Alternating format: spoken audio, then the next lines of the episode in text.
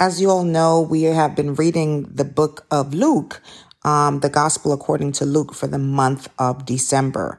I want to give some reflections on Luke chapter 7. That was the chapter I read yesterday um, and I want to give some reflections on that. But before I do, I want us to keep in mind that while Jesus was walking on earth, especially after he started his miracles and people were hearing his teachings and how he spoke with such authority and power, the word of his name and what he was doing began to spread throughout Capernaum, throughout Galilee, throughout Judea. I mean, the surrounding region um, the name Jesus was just uh, popping up all over the place. And so when he walked on earth on a regular day, there would have been about three to 5,000 people just thronging him, surrounding him, following him. Now, people followed for different reasons. Some people followed because their hearts were leaning towards him.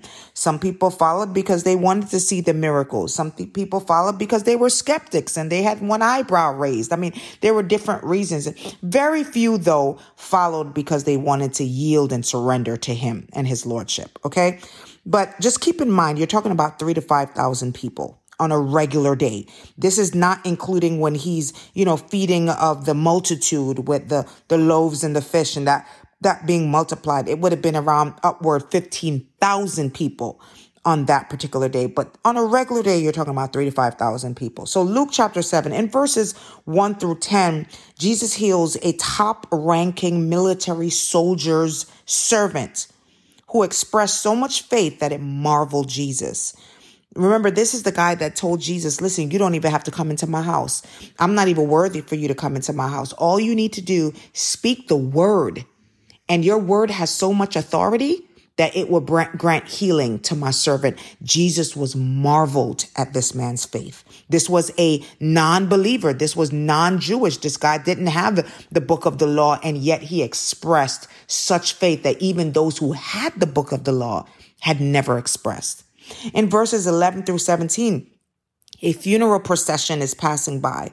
Jesus is moved with compassion at the brokenness of the weeping mother over her dying son, that Jesus interrupts the funeral by raising this dead man to life because of the compassion he had on the mother. Jesus was constantly showing compassion on those he crossed paths with.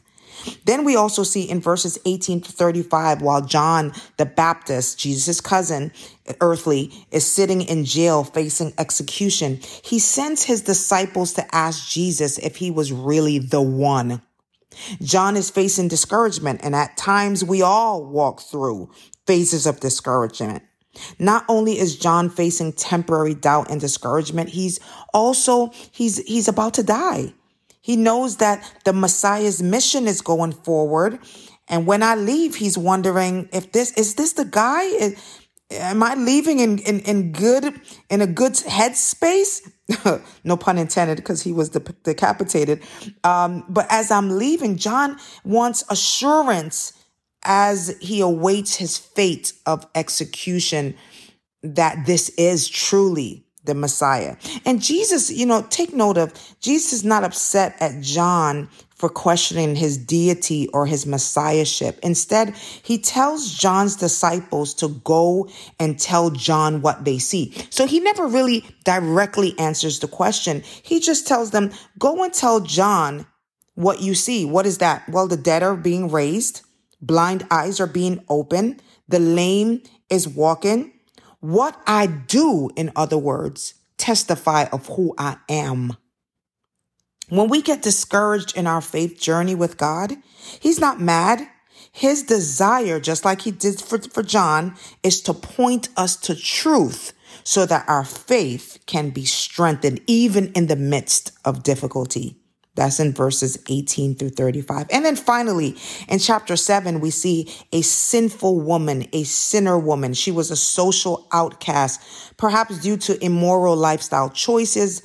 Um, the scripture doesn't really go into it. There's another chapter that talks about a similar story, and some people believe that this is the same woman. Some people, scholars, don't. But that's not the point here. This woman anoints Jesus' feet with her tears and ointment.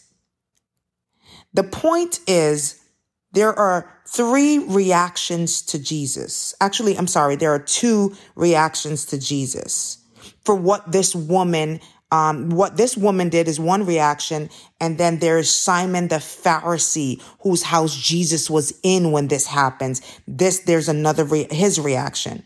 Simon the Pharisee's posture toward Jesus was very self-righteous. He was prideful. He was, he was hanging on the knowledge he had of the law. He was the type of person that I am known for the things that I don't do, that I abstain from because I live this godly life, as well as the things that I do do, the fact that I keep the law to the tilt. However, the sinner woman's posture is one of brokenness, one of repentance, one of devotion toward Christ. Jesus' response to her was forgiveness of sin and salvation. But Simon, he would remain as Jesus found him, religious without relationship, equaling condemnation. Simon showed himself to be outward religious and moral, yet his heart was not postured to God but it was postured towards his religious acts. He wasn't dependent on Jesus for salvation. He was depending on his actions for salvation. And because of this, he received judgment from Jesus. The lesson Jesus is showing us is that the basis of our relationship with God is not based on a person's outward acts, but one's inner heart that is postured toward him what the woman did isn't what set her apart, but the heart that she did it from set her apart. Her heart attitude toward Jesus was repentive, contrite, lowly, surrendered, and devotion towards Christ. That's verses 36 to 50. I think John, uh, Luke chapter 7, excuse me, is a profound chapter with some great nuggets for us to to look at and receive when we look at the compassion of Christ, when we look at the discouragement of, of John the Baptist and Jesus' encouragement to him. And when we look at Jesus' response to this sinner woman, when we come to him with lowly heart, with a contrite and broken spirit, with a repentant heart, how he receives that. And yes, he saw her sin, but her heart, Jesus' response to her heart which was repentance, and granted forgiveness of her sin. Later, we'll talk about chapter 8. If not tonight, then tomorrow. Love you guys. God bless. Bye bye.